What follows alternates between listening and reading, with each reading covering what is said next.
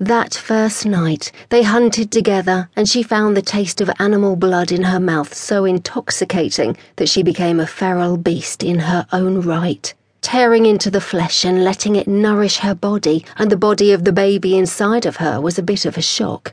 She didn't know that this was what he did, but she should have realised that running into the forest was not just for freedom alone. They had looked at each other from time to time, and it was in their mannerisms that they realised that they could talk without speaking words. All they had to do was nod their head or send a signal, and both of them would know instinctively what the other was thinking.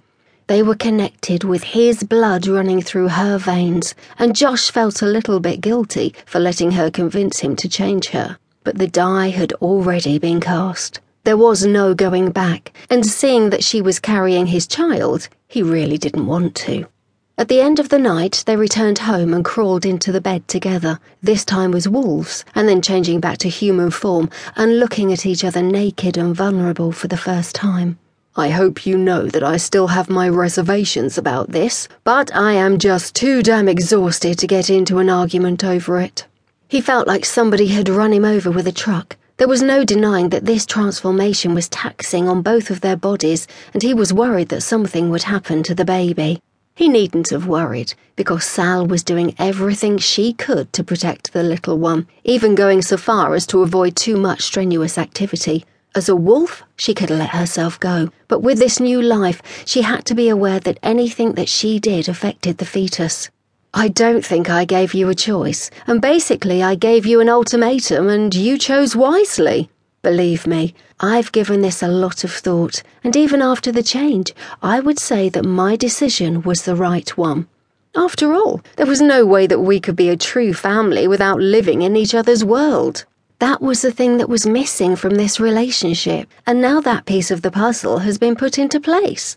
Josh still wasn't sure, and Sal was the only one that he had turned in quite some time.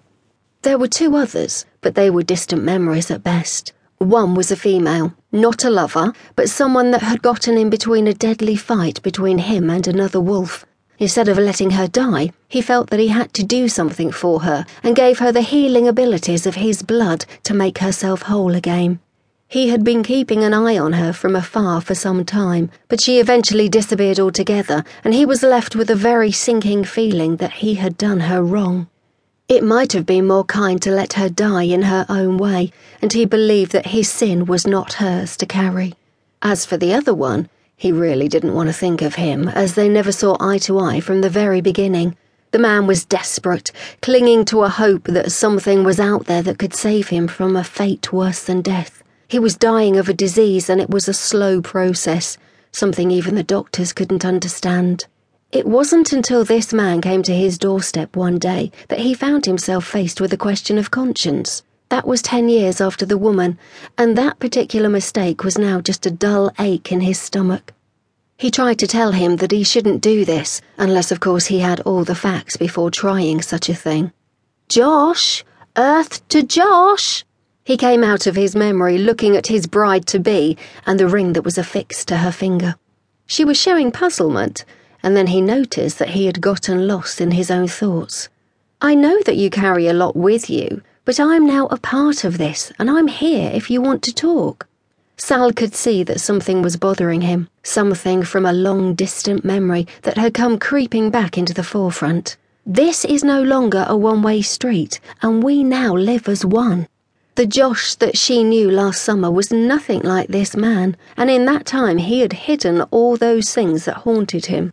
It's nothing to worry about, and I was just thinking about something that I did that maybe I shouldn't have. I'm not talking about you, although I still think that it was wrong for me to change you like that. I should have given you more research, allowed you to become fully aware of what you were getting yourself into. It was your passion about doing this that made it impossible to say no. Josh could feel her naked body against him and touched her skin to feel this electricity that was forming like an invisible barrier around them.